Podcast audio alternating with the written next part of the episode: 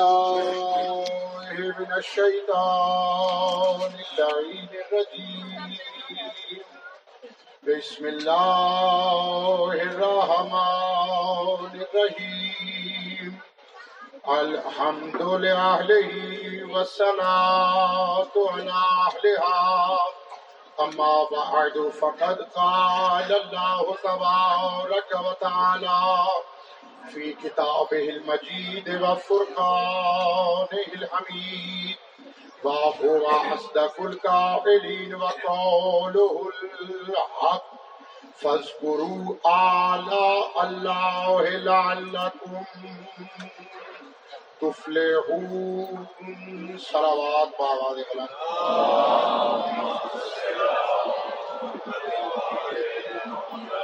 یہ بلند تر ہے تو پھر ایک اس سے بھی بلند تر پڑتا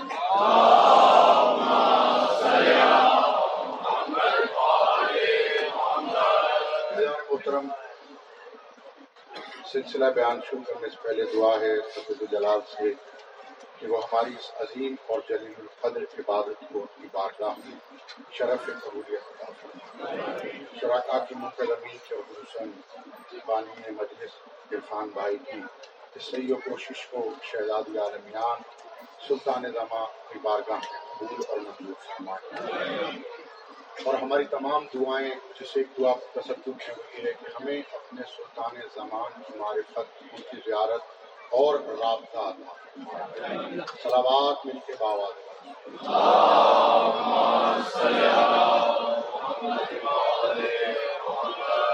محترم میرے بزرگ میرے جوان میرے بچے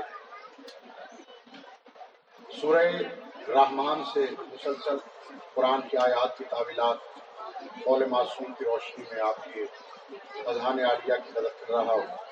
اور آج اسی اعلیٰ کا ذکر آگے لے کر چلنا ہے۔ اور میں نے سورہ آراف سے حکایت آپ کی خدمت کی تلاوت کے طرف حاصل کیا ہے۔ ارشاد خدا بندی ہو رہا ہے۔ فض گرو اعلیٰ اللہ ان کن تم اللہ کم فرمایا کہ تم لوگ اللہ کی آلہ کا ذکر کرو تاکہ تم فلاح پانے والوں میں سے ہو جاؤ۔ جو بولے مولا آپ کو سلامت جو نہیں بولے ان کو بھی ساتھ لے کے چلو۔ چھ دن آپ کی خدمت میں عرض کیا تول معصوم سے کہ آلہ شرط ہے نعمت کی۔ اور آلہ سے مراد پنجتن پاک آلہ سے مراد بارہ امام۔ یہ قول معصوم سے بھی ثابت ہے۔ اور جتنے بھی شیعہ قرآن ترجمے کیے گئے، ان کے حاشیوں پر مفسرین نے بھی قول معصوم کو کوڈ کیا ہے کہ آلہ سے مراد محمد اور علی۔ آلہ سے مراد رسول الثقلین اور سید الوسیجین ہے تو اس کا مطلب ہے، اب اللہ جو یہ آیت میں کہتا ہے کہ اے لوگوں تم اللہ کی آلہ کا ذکر کرو تاکہ تم فلاح پانے والوں میں سے ہو جاؤ۔ تو آیت کا ترجمہ یہ بنتا ہے کہ اے لوگوں تم محمد علی فاطمہ حسن حسین کا ذکر کرو تاکہ تم فلاح پانے والوں میں سے ہو جاؤ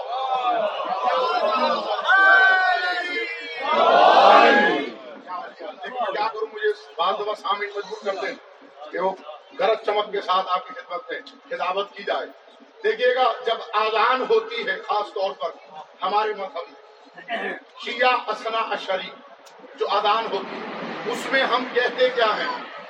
حیا السلاد حیا الفلاح، حیا اللہ خیر العمل۔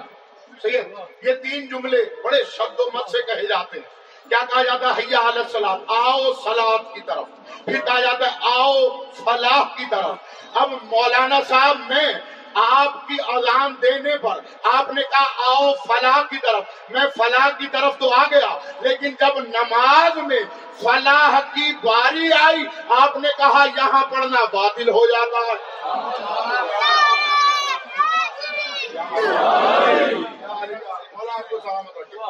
تو اب ہم نے کرنا کیا ہے؟ ہم فلاح تب پائیں گے تب ہم اعلیٰ اللہ کا ذکر کریں۔ اللہ کی اعلیٰ کا ذکر کریں۔ اب چاہے کہیں بھی ہو، ہم وہ ذکر کریں گے تو پھر ہم فلاح پانے والوں میں سے ہوں گے۔ اب میں آپ کے سامنے ایک کتاب کا حوالہ کوٹ کر رہا ہوں۔ ویسے میں بہت کم حوالے دیتا ہوں۔ اس لیے کہ جب حوالے دیے جائیں تب بھی لوگ جا کے گھروں میں کتابیں دیکھتے نہیں۔ شاہدان بن جبرائی کمی کی، الفضائل الامیر المومنین، اس کے اندر وہ کوڈ کرتے ہیں کہ امیر المومنین نے کوفے میں خطبہ دیتے ہوئے کسی شخص کے سوال کے جواب میں کہ جب اس نے پوچھا کہ مولا سلاد کیا ہے، تو مولا نے بس بلا تشبیہ جملے کہے، انا حیا الفلاح انا حیا الفلاح انا حیا علی خیر العمل۔ اے لوگوں اذان میں جس سلاد کی طرف بلایا جاتا ہے؟ وہ سلاد بھی میں علی ہوں۔ جس فلاح کی طرف بلایا جاتا ہے، وہ فلاح بھی میں علی ہوں۔ اور جس خیر عمل کی طرف بلایا جاتا ہے، وہ خیر العمل بھی میں علی ہوں۔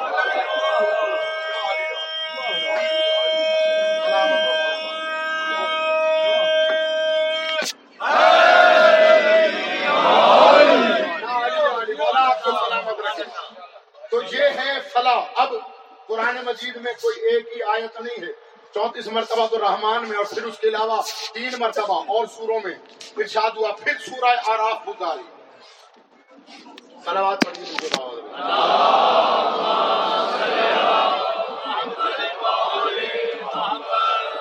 فذکروا آلاء اللہ ولا تعصوا فی الارض مفسدین۔ فرمایا کہ تم سب کے سب اللہ کی آلہ کا ذکر کرو تاکہ تم زمین میں فساد پھیلانے والوں میں سے نہ ہو جاؤ۔ یہ ترجمہ تو آپ کے سامنے میں نے کر دیا، بڑی سادہ سادہ سی۔ میں گفتگو کر رہا ہوں، کوئی چیدہ مسئلہ تو میں نے چھیڑا ہی نہیں۔ کیا کہہ رہا ہے اللہ کہ تم محمد و علی کا ذکر کرو۔ اگر نہیں کرو گے تو پھر تمہارا شمار ہوگا فسادیوں میں، فساد کرنے والوں میں۔ لیکن مسئلہ یہ ہے کہ ہمارے ہاں فساد کا معنی بھی اکثریت کو پتہ ہی نہیں۔ فساد کے معنی سمجھتے ہیں لڑائی جھگڑا، منہ ماری یا ایک دوسرے سے بدتمیزی کرنا، یہ فساد سمجھتے ہیں۔ ہو جاتے نا، فساد کے معنی یہ نہیں ہے۔ فساد کے معنی جب مولا سے پوچھیں گے کہ مولا فساد کیا ہے، تو امام نے فرمایا، تم دیکھتے ہو کہ گھروں میں، گرمیوں میں تم دودھ رکھتے ہو۔ کہا مولا رکھتے فرمایا، اکثر دودھ پھٹ جاتا یا پنجابی میں کہتے پھٹ جاتا ہے۔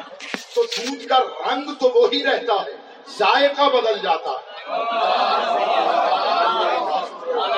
میں نے کیا کہا رنگ وہی رہتا ہے، ذائقہ بدل جاتا ہے۔ یہ جو رنگ وہی رہا، ذائقہ بدل گیا۔ اسے کہتے ہیں فساد۔ اسے کیا کہتے ہیں فساد؟ اب آئیے، ہم دیکھتے ہیں مذہب میں، یہ اس کی روح سے۔ فساد مذہب میں کیسے ہوگا؟ مذہب میں فساد ایسے ہوگا کہ کوئی مومنین کا لباس پہن کے آئے۔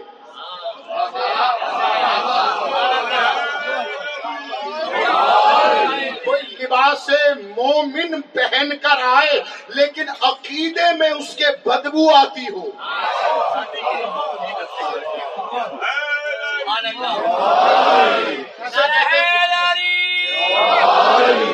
اچھا میں دو مثالوں سے سمجھاؤں، ورنہ پھر آپ کو سمجھ آئے گی۔ مسجد نبی ہے۔ یہ کوئی آج کا مسئلہ نہیں ہے کہ کوئی بندہ مومن یا مسلمان بن کے اکثریت میں داخل ہو جائے اور اس کے بعد اسی گروہ کو نقصان پہنچائے۔ یہ تو پہلی بات نہیں، مسجد نبی میں جب مسجد نبی بڑھی، لوگ زیادہ آنا شروع ہوئے تو مسئلہ شروع ہو گیا۔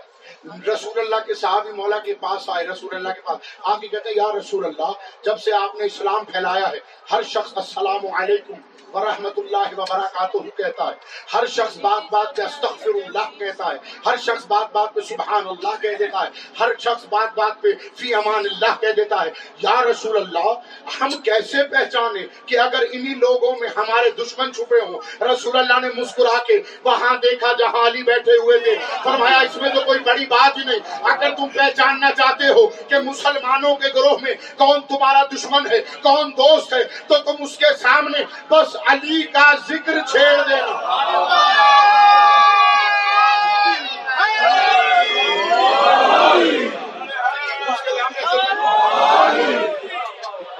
بھائی، تم اس کے سامنے علی کا ذکر چھیڑ دینا۔ تو یا رسول اللہ، علی کا ذکر چھیڑنے سے ہوگا کیا؟ فرمایا، اس کے چہرے پر آثار بدل جائیں۔ اب میں جملہ وہ کہہ رہا ہوں جو شہزادی نے کہا، علی کی بیٹی نے شام کے دربار میں کہا۔ یعنی جب بھی تم اس کے سامنے علی کا ذکر کرو گے، اس کی پیشانی پہ اس کا شجرا لکھا جائے گا۔ اللہ اچھا یہ تو ہو گئی ایک مثال۔ رسول اللہ نے یعنی واضح کر دیا ہے، واضح کر دیا کہ تم اگر کسی کے سامنے آلہ کا ذکر کرو گے، تو پھر اس کا شجرا کھل جائے گا، تمہیں اس کی حقیقت پتہ چل جائے گی۔ کیونکہ واضح ہے، منافق کی پہچان لا الہ الا اللہ سے نہیں ہوتی۔ منافق کی پہچان محمد الرسول اللہ سے نہیں ہوتی۔ کیونکہ وہ توحید والا بن کے، رسالت والا بن کے مومنین میں گھستا ہے۔ تو اس کی پہچان ہی تب ہوتی ہے، جب اس کے سامنے کہا جائے علی ولی اللہ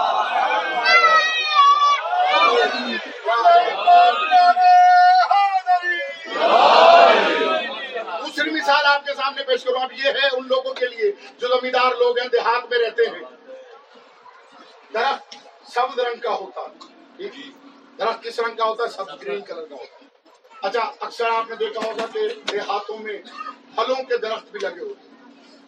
آم کا درخت ہمارے ملتان میں بہت زیادہ ہوتا ہے۔ مالٹا بھی بہت زیادہ ہوتا ہے۔ تو ہوتا کیا ہے اس کے اندر کہ ایک توتا آ کے درخت کے اندر بیٹھ جاتا ہے۔ اللہ توتا آ کے درخت کے اندر بیٹھ جاتا ہے۔ اب جو مالی ہے باغ کا وہ رکھوالی کرتا ہے باغ کی۔ لیکن اس سے کیسے پتا چلتا ہے کہ اس درخت کے اندر ایک منافق بیٹھا ہوا ہے؟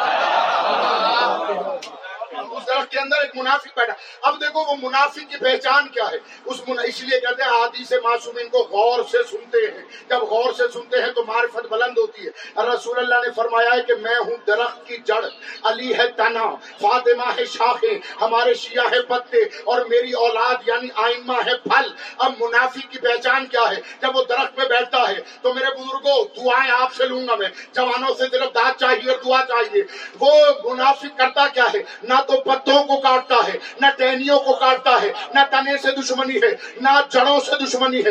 وہ پھلوں کو کترنا شروع کر دیتا ہے۔ وہ پھلوں کو کترتا ہے، وہ پھلوں کو نقصان دیتا ہے۔ جب پھلوں کے ٹکڑے زمین پہ مالی دیکھتا ہے اس طرح کے، تو وہ پہچان جاتا ہے یہاں کوئی منافق بیٹھا اب مولا علی کے لیے رسول اللہ نے کیوں کہا؟ یا علی انت منی بے منزلت شجر من سمر فرمایا یا علی تیری مثال مجھ سے وہی ہے جو شجر کی سمر سے ہوتی ہے۔ علی علی جو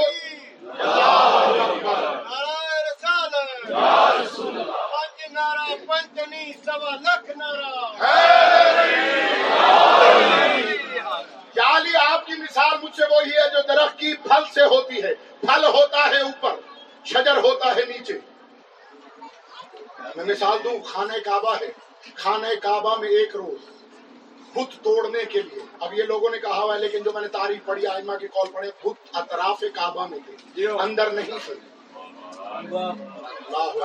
اطراف کعبہ میں تھے اندر نہیں تھے۔ تو ایک مرتبہ رسول خدا صلی اللہ علیہ وآلہ وسلم نے کہا یا علی آپ ان بتوں کو توڑیے۔ یا میں توڑتا ہوں؟ تو مولا علی نے کہا، یا رسول اللہ، ایسا کرتے ہیں کہ میں جھکتا ہوں، آپ چڑھے میرے کاندھوں پر۔ جیسے ہی علی جھکے، جبریل امین تیزی سے نازل ہوئے۔ کہا ہے میرے حبیب، اللہ کہتا ہے، علی کو نہ جھکا، یہ میرا اسم اعظم ہے۔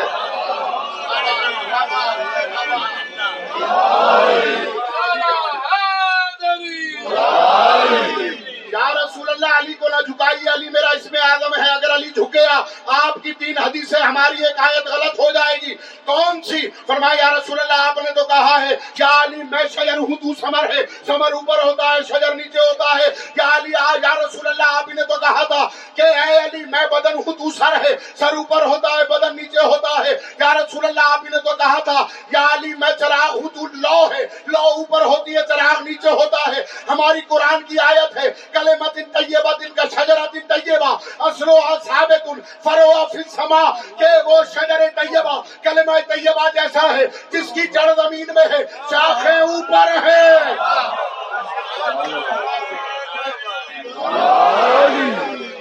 تو اس کا مطلب ہے علی اوپر۔ اب میں ایک اس کے اوپر کچھ اشعار کہنا چاہ رہا ہوں۔ جنت ہے بڑی چیز۔ نہ کوثر ہے، بڑی چیز۔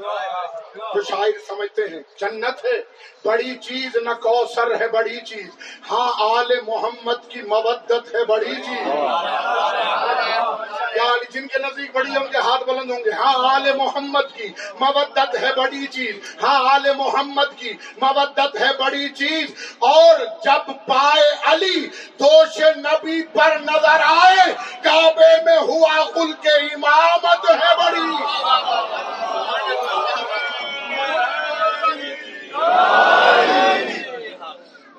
بولا آپ کو سلامت رکھے اب علی آسمان پر، کیونکہ علی اس درخت کی شاخ ہے۔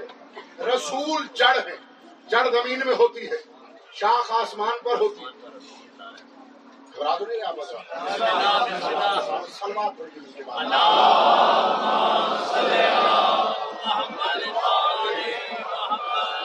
دیکھیے، پھر ایک اور آیت آ جس طرح سے سورہ رحمان میں فبی ائی آلائے رب کو ماں تو کزبان وہاں تو کزبان ہے۔ یہاں ہے تتمار رو یعنی اللہ کہتا ہے، اور تم اپنے رب کی کس کس آلہ سے جھگڑا کرو جی، تم اپنے رب کی کون کون سی آلہ سے جھگڑا کرو گے؟ اس کا مطلب ہے، تاریخ مسلمان میں کوئی ایسا تھا جو محمد علی سے جھگڑا کرتا تھا؟ آپ نے دعائیں سرل قریش پتہ نہیں پڑھی ہے کہ نہیں۔ جنہوں نے پڑھی ہے، انہوں نے تو پڑھی۔ جنہوں نے نہیں پڑھی، وہ گھروں میں آج جا کر انٹرنیٹ پہ سرچ کریے گا کہ دعائیں سنمی قریش۔ وہ ہے کیا مولا علی فرماتے ہیں کہ جس ہمارے شیعہ پر کوئی مصیبت وارد ہو وہ اگر اس دعا کو پڑھے گا تو فوراً اس کی مشکل حل ہوگی اللہ فوراً مشکل حل ہوگی اور فرمایا جو اس دعا کو پڑھے گا وہ ایسے ہے جیسے اس نے عہد کی جنگ میں رسول اللہ کے ساتھ ہزار تیر دشمن کی طرف چلائے ہوں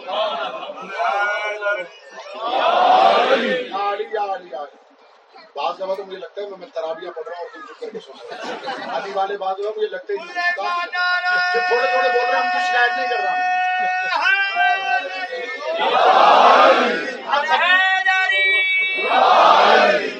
لیکن خطیب سے آپ خطیب سے آپ جاتے ہیں آدھا گھنٹہ بولے جگر پھاڑ کے۔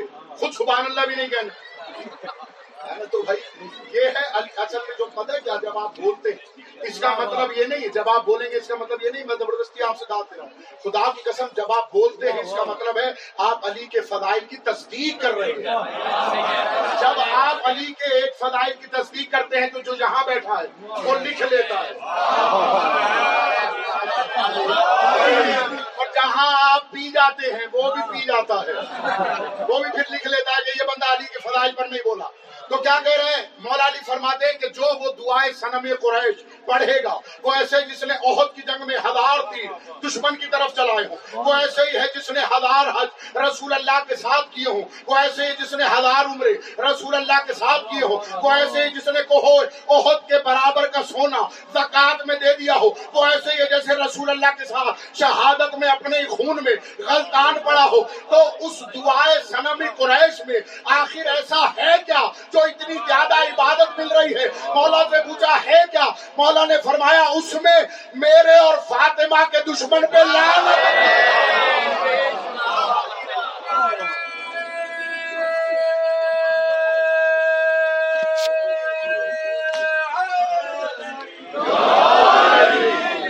مولا، آپ کو آباد رکھے سلامت رہیں آپ۔ ایام اعظام کا ایک اور دن۔